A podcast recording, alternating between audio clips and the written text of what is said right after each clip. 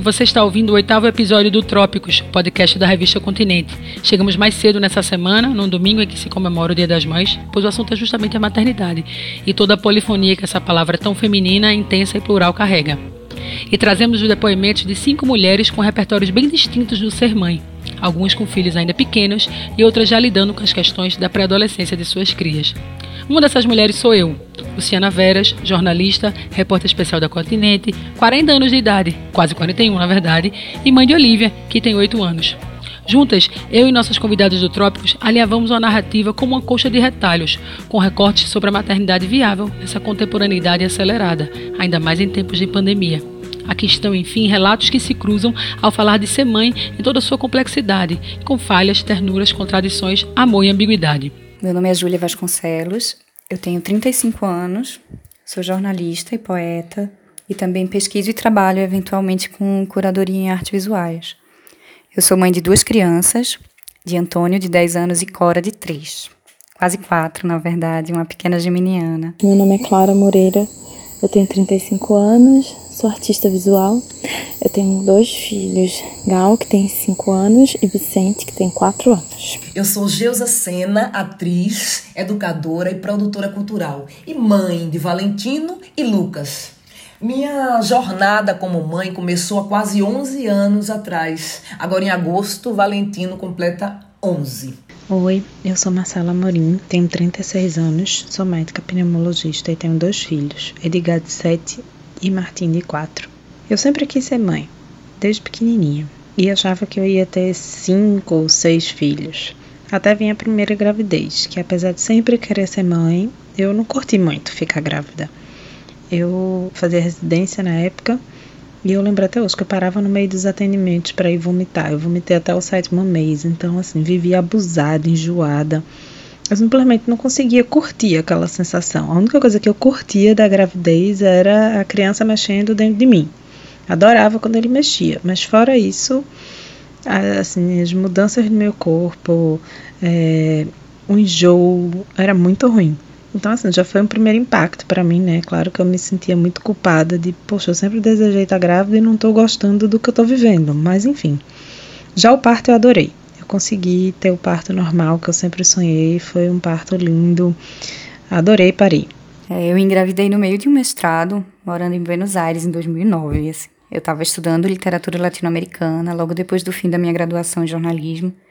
Tinha acabado de receber uma bolsa para publicação as coisas estavam acontecendo, assim, tudo girava muito em torno da literatura e dos meus planos, da minha vida, dos meus desejos, assim. Eu, eu era muito o primeiro plano de mim mesma, assim.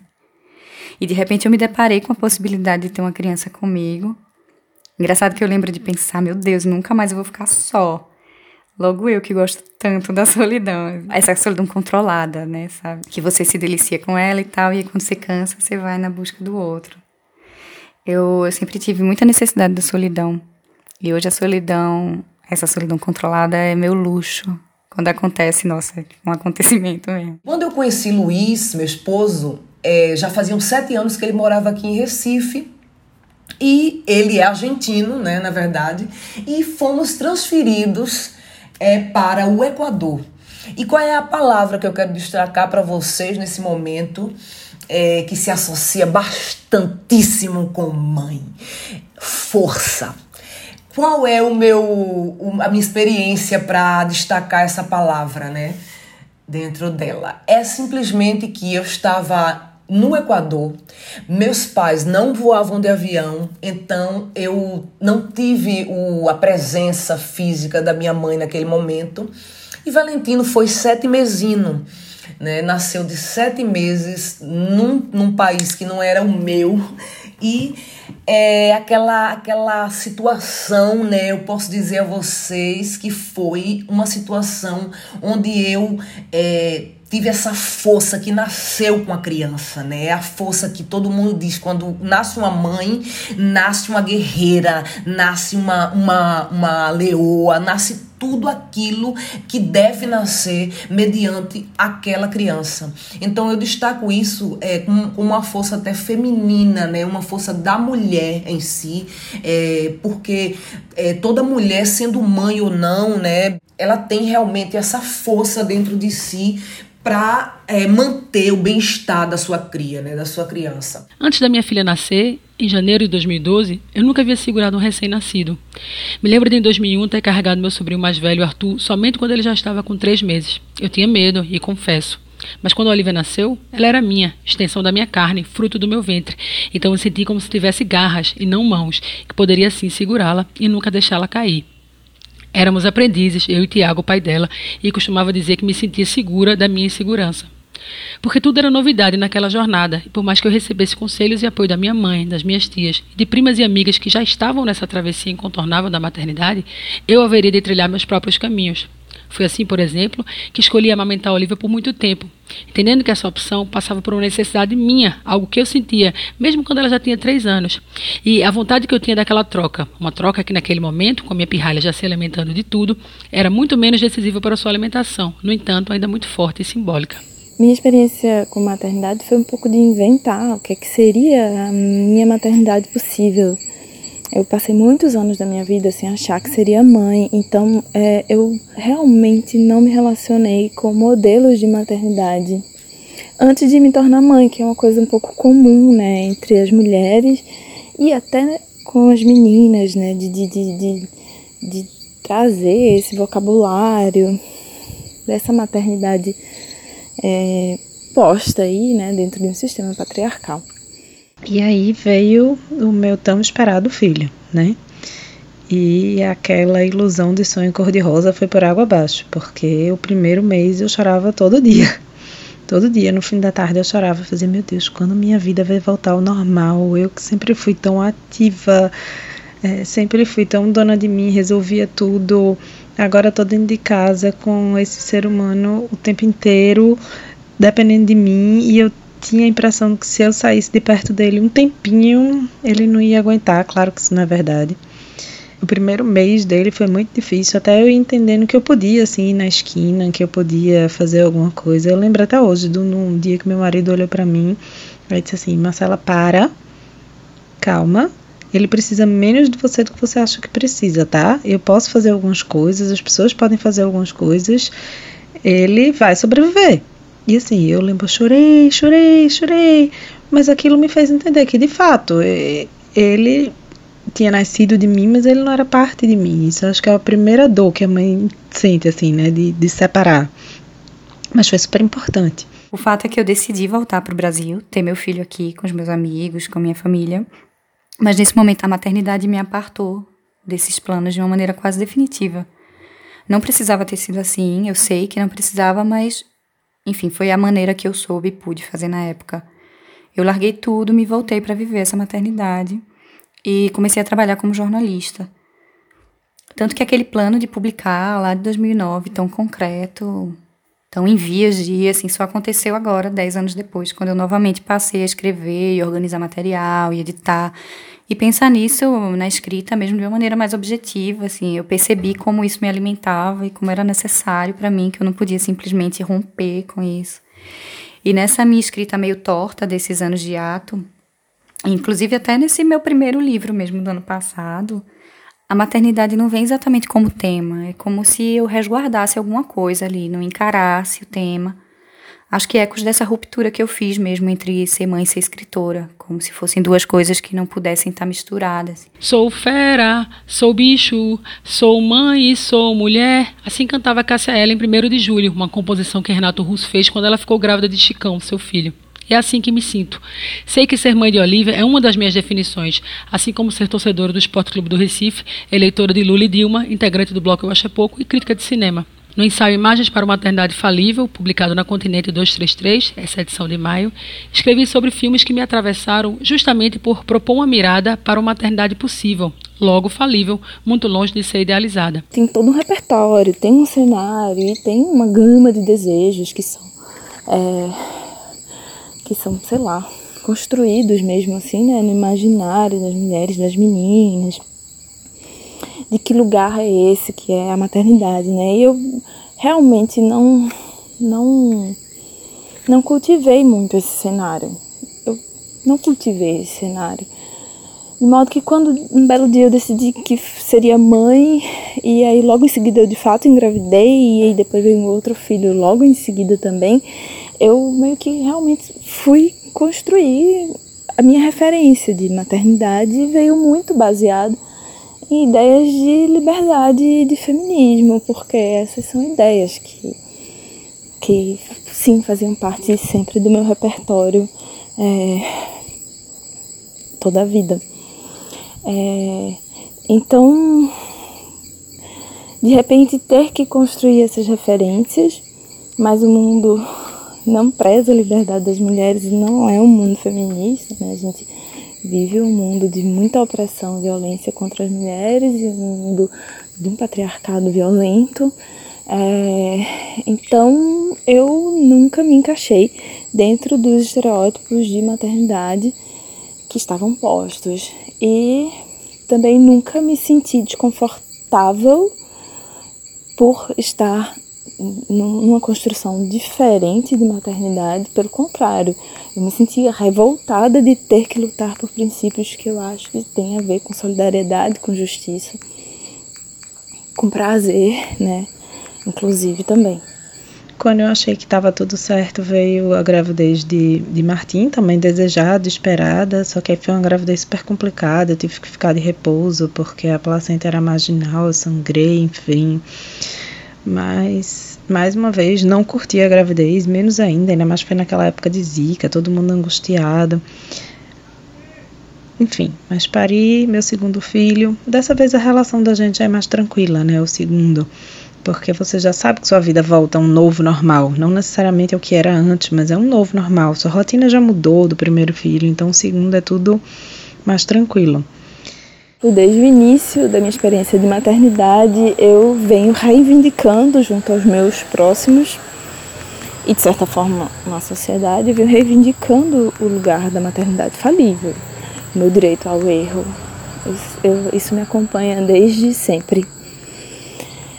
É, não quer dizer que essa luta ela sempre foi animada né, e forte, vigorosa é uma luta que reúne muitas fragilidades, medos e dúvidas e muita solidão, especialmente no meu caso, que passei os primeiros anos da maternidade longe de Recife. Eu estava longe das minhas redes de apoio, da minha família, dos meus amigos. Então, uma coisa se exacerbou um pouco, assim, no meu caso. É, não foi fácil, mas ao mesmo tempo eu nunca duvidei de que eu tinha direito ao erro. É, e, e de que eu poderia empreender uma maternidade diferente, assim. E esse diferente não é, não, não é nada mais do que estabelecer acordos de, de, de visão, né? De visão igual, dos cuidados com as crianças. É, eu tenho um parceiro muito bom, assim, de vida, meu marido é super paisão e assim, tudo ele dividiu comigo. Então acho que isso tornou a maternidade mais fácil para mim. E o desejo mesmo, né, de ser mãe que sempre existiu. Mas claro que existem aquelas aquelas aqueles momentos que você tá ali naquele caos turbilhão de trabalho, chega em casa, menino, e você não consegue se priorizar né? E que você fica, caramba, é um turbilhão de coisas e não é tão cor-de-rosa como pintam por aí, né? E eu acho que eu demorei muito, muito mais que muitas mulheres para encontrar o equilíbrio da minha complexidade. É algo que sempre me vem e que eu costumo conversar com as minhas amigas, que são mães, por exemplo. Para mim, de longe, assim, o maior desafio da maternidade foi e é, e talvez continue sendo, manter minha complexidade e minha individualidade é, eu sou, como toda mulher, né? eu sou uma mulher complexa, cheia de questões, preciso do meu espaço. É comum que meu processo de escrita transcorra nas madrugadas, pois gosto do silêncio da noite e das infinitas possibilidades de conexão que sinto brotar em mim. Olivia sabe disso, e quando eu estava escrevendo o texto do ensaio, ela me perguntou várias vezes se eu teria que trabalhar à noite. Em vários momentos da minha vida, nesses oito anos com ela, Olivia acordou em algumas madrugadas para me encontrar na mesa da sala, de frente para o computador. A sensação que me dava era de que ela precisava se assegurar que eu estava mesmo ali, trabalhando, e não em qualquer outro lugar. Hoje em dia, eu prezo muito pela liberdade, pela autonomia dos meus filhos, né? Às vezes eu fico, eu escuto deles até coisas que eu fico de cara e depois logo em seguida eu digo, fui eu, né, que dei esse espaço, né? Vamos discutir, meu filho, então, sobre isso.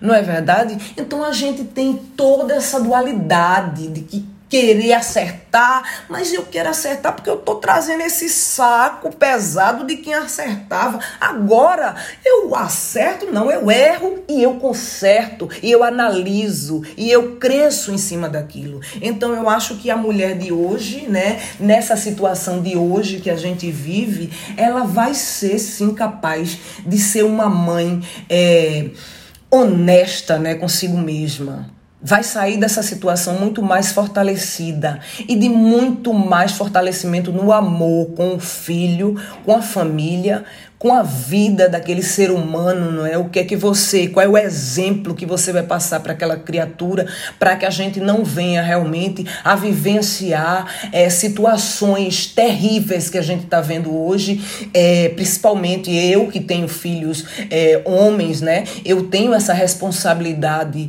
com feminicídio, por exemplo, né? Qual é o exemplo que eu vou dar disso? Agora que eu estou pertinho do meu filho, como é que eu vou lidar com essa situação que a gente vê aí na televisão? Televisão que está um aumento crescente né, de violência contra a mulher. Fiz questão de andar muito com a Olivia desde que ela era bem pequena.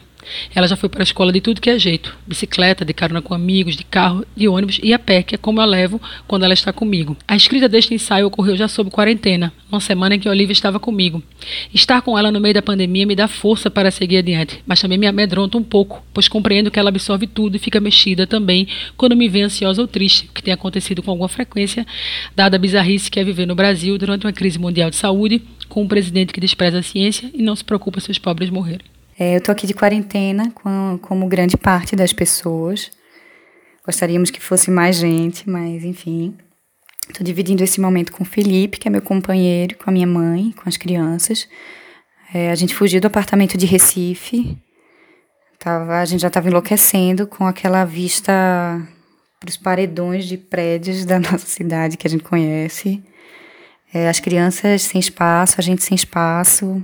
E nem falo apenas do espaço físico, né? Mas do, do espaço psíquico também. Vai, vai ficando tudo, tudo muito sufocante. E agora a gente está numa casa da família, que fica aqui no litoral sul de Pernambuco. A gente continua confinado, nada de praia, nada de voltas pelo, pelo quarteirão, mas ao menos a gente tem um quintal e árvores e acesso pleno ao sol. É, que coisa, né? É, é tudo tão absurdo e meio surrealista e tão catastrófico e palpável ao mesmo tempo.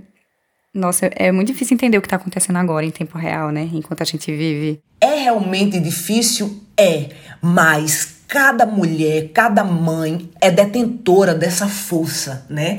E que elas vão sobreviver sim, vão passar esse esse esse COVID-19, essa quarentena com muita maestria, né? Porque o, o que é interessante disso é a convivência com os seus próprios filhos, é a convivência com seu filho, é ter mais tempo com seu filho, né? Que isso estava sendo detonado pela vida moderna e que agora vem de encontro, vem na nossa na nossa cara que você vai conviver 24 horas com aquela pessoinha que é você mesma, né? Que você tem que se olhar no espelho, porque filho é aprendizado diário, né? É aprendizado de minutagem, se a gente for ver. A cada momento você aprende, você cresce, você erra e você acerta. E ao mesmo tempo, você se analisa, você se autoanalisa. Isso é você pegar a oportunidade pelo pé, né? Isso é você vivenciar o seu eu no mundo. É saber que é, de, um, de um limão eu vou fazer uma limonada, né? Eu vou pegar agora e vou observar meu filho bem de pertinho e vou ver como é que ele está lidando com a vida. Eu ouvi essa semana uma live da Livraria Baleia que é uma livraria lá do, do sul do país, e, e com, com Schneider Carpegiani.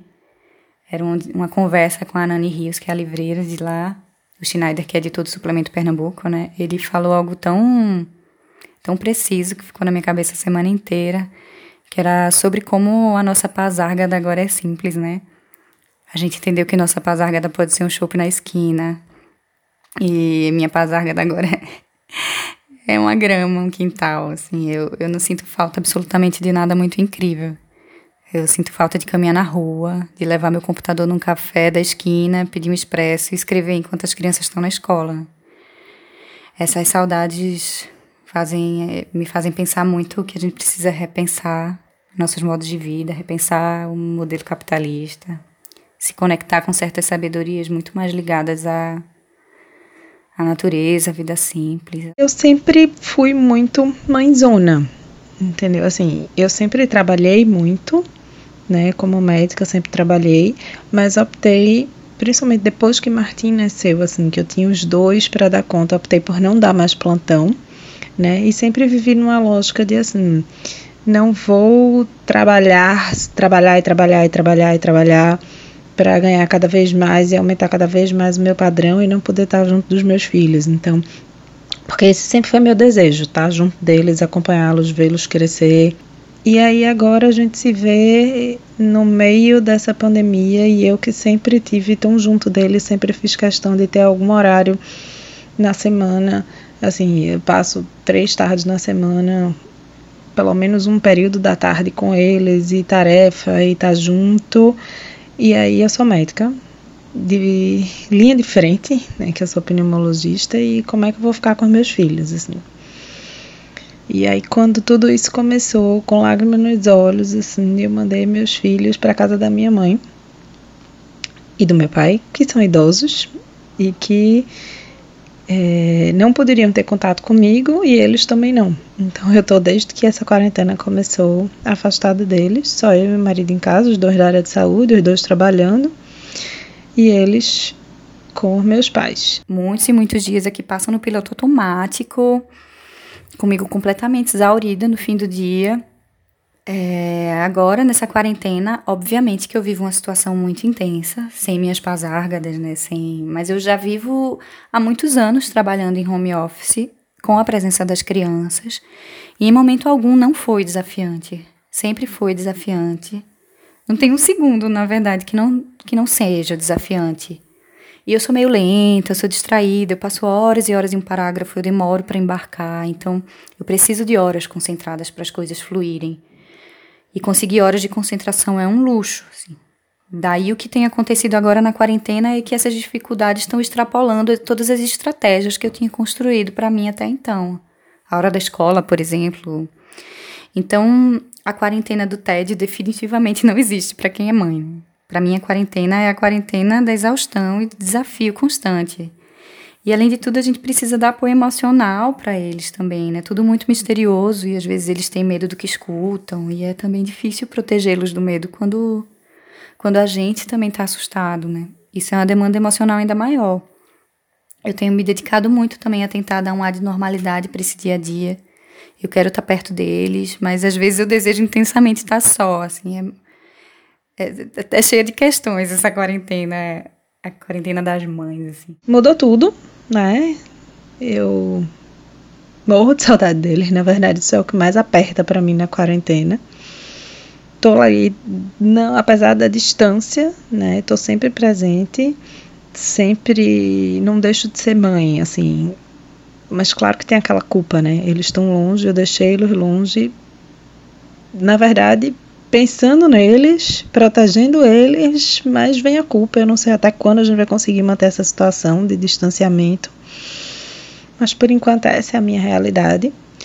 E assim, o tempo todo em contato, resolvendo as coisas deles, longe, mas difícil, viu? Assim, ao mesmo tempo, por não tê-los em casa, apesar de todo corre-corre com o trabalho, eu consigo chegar em casa e sobra tempo, porque não tem eles. E aí eu consegui fazer yoga, consegui meditar, coisas que eu não sei se eu conseguiria com eles aqui. Mas eu juro que eu preferia toda a correria e tê-los aqui. Enfim, essa é a minha realidade de quarentena. Esse é o que mudou com meus filhos. Eu acho que eles vão crescer disso, de aprender a ter resiliência, aprender a entender que as coisas podem ser diferentes e a gente continuar sobrevivendo, mas não está sendo fácil. Ainda assim, no meio dessa situação caótica, eu sou uma mãe muito privilegiada, né? Primeiro porque não tenho vivido o que mulheres das periferias do mundo inteiro têm vivido, expostas mesmo, assim, para valer ao vírus, né? A falta de condições de higiene, muitas, sei lá, tendo que continuar trabalhando como diaristas, enfrentando o transporte público ou a falta de trabalho, é, principalmente no Brasil, né? Em que o suporte do Estado no meio dessa pandemia mundial é o suporte do Estado é uma piada de muito mau gosto. Então, me afligi muito quando penso nessas mulheres, sabe? Nessas situações limite. Queria realmente deixar esse recado dessa fortaleza que está em cada uma de nós, mães, e vamos fazer dela agora a nossa bandeira de força e fé né? E muito amor. Amor e derretimento e babação com seu filho. Minha jornada da gravidez até os oito anos de Olivia, mesmo com seus eventuais percalços e contratempos, tem sido a mais incrível da minha vida.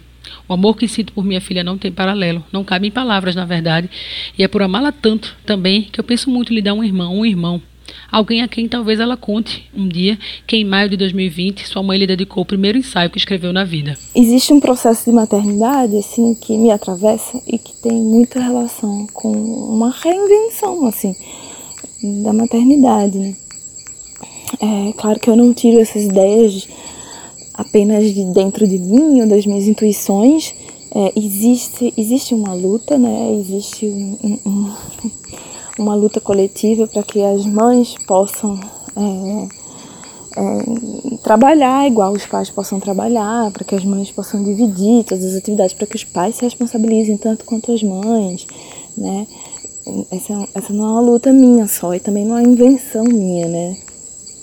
É um processo coletivo é, que eu e tantas mulheres antes de mim, e tantas mulheres ao meu lado estamos com as nossas vidas empreendendo. Então, acho que maternidade é, para mim tem a ver com, com essa, essa, essa construção que está em curso. Construção de um novo lugar para a maternidade, assim, isso me interessa. E é nesse lugar que eu me encontro. Então é um lugar bastante dinâmico, é um lugar em que a gente está é, acertando os prumos, sabe? A cada passo, assim e com muita convicção, com muito senso de justiça. Eu vivo outro tipo de solidão hoje em dia, que eu acho que toda mãe vive, o tipo de solidão que eu vivo, que é um certo isolamento compulsório, assim, certo silêncio quando a gente, na verdade, precisava estar tá falando. Assim. Eu nunca gostei, por exemplo, de ser chamada de guerreira e de que mãe aguenta tudo, eu sempre achei isso muito, muito violento. Eu não sou guerreira, não, eu não sou uma heroína, não, não sou santa, é, não, não, não quero, nem quero nada disso, não quero superpoderes. Eu adoro as minhas falências, assim, e é junto com elas que também eu gosto de criar meus filhos. Eu preciso de um vocabulário novo para falar sobre maternidade da forma mais livre que eu pudesse falar. Eu precisava de um vocabulário novo de sociedade para poder falar sobre maternidade, das potências da maternidade, mesmo dos desafios, sabe? A gente não está só construindo uma outra maternidade possível, como a gente está precisando mobilizar uma outra linguagem. E às vezes essa sensação de palavra presa na garganta é, me acomete, assim, quando, quando, quando eu quero conversar sobre maternidade, sabe? E é na busca por esse novo vocabulário, então, que seguimos. Clara, Júlia, Marcela, Geusa, eu e todas as mães que nos ouvem, mesmo também as mulheres que não escutarão trópicos, mas que sentem na pele as dificuldades e os deleites infinitos da maternidade. Já que mais uma vez nos referimos a essa palavra tão fértil, lembro que o meu ensaio Imagens para uma Maternidade Falível e a reportagem Maternidade e Criatividade, escrita por Giane e Paula de Mello, podem ser lidos na íntegra no site da Continente. Todo o conteúdo dessa edição de maio, aliás, está aberto e disponível online visite o nosso site e acesse nossos perfis nas redes sociais, que são janelas de diálogo contínuo e constante com nossas leitoras e leitores. Contamos com a participação e a colaboração de vários artistas em transmissões ao vivo, recomendações de obras e outros conteúdos exclusivos e inclusivos, tudo para que possamos seguir no aprendizado durante essa experiência da quarentena. Falando em quarentena, toda a equipe da Continente está em trabalho remoto, respeitando as normas do isolamento social, tão necessário para diminuir as probabilidades de transmissão do coronavírus. Este episódio do Trópicos foi gravado à distância, cada um em suas casas. Peço desculpas caso vocês percebam alguma variação no áudio. Acolher as imperfeições e assimetrias da vida faz parte do processo de ser, estar e produzir numa quarentena. E também, claro, da maternidade. Ser mãe, afinal, é seguir amando, fecundando e falhando, mas sempre tentando, como só as mães são capazes de fazer. O Trópicos é uma realização da equipe da Continente junto com a Doravante Podcasts. Este programa teve produção e pauta minha e de Mariana Oliveira, roteiro de Guilherme Gates e edição de áudio por Rafael Borges. A revista Continente é uma publicação mensal da CEP, Companhia Editora de Pernambuco. Contribua com o jornalismo de qualidade. Assine a revista. Basta entrar em www.revistacontinente.com.br e clicar em Assine. Um beijo e um abraço e um feliz Dia das Mães para todas as mães e filhos que nos ouvem, em especial para Guida e Marina, minha mãe e minha irmã, agora já mãe de gêmeos, que estão quarentenados em São Paulo. Deixo um agradecimento carinhoso às quatro mulheres que partilharam conosco as suas vivências e me despeço fazendo um convite. Vamos escutar, separados, pois estamos em nossos lares, mas sempre juntos, ligados pela vibração afetiva da arte, os versos de Alice in Wonderland, da poeta pernambucana Micheline Verunski. Ela foi uma das fontes da reportagem Maternidade e Criatividade e aceitou nosso convite para declamar seu poema, especialmente para este episódio do Trópicos. Muito obrigada, Micheline. Muito obrigada, Clara, Geusa, Júlia e Marcela e todas as mães que nos trouxeram até aqui. Fiquem em casa, vai passar. Alice in Wonderland. O sorriso da minha filha cintila entre as xícaras de chá, e o seu irmão se gruda em minhas pernas, como um gato, uma orquídea, queijo no pão. Venho de um lugar onde as casas são todas brancas e onde o círculo do real se confunde com os limites do sonho. Chama-se Ítaca, talvez. O sorriso da minha filha gira entre os brinquedos e o seu irmão rodopia em torno de mim meu rosto no espelho já não é o mesmo e posso jurar que não tenho mais do que seis anos.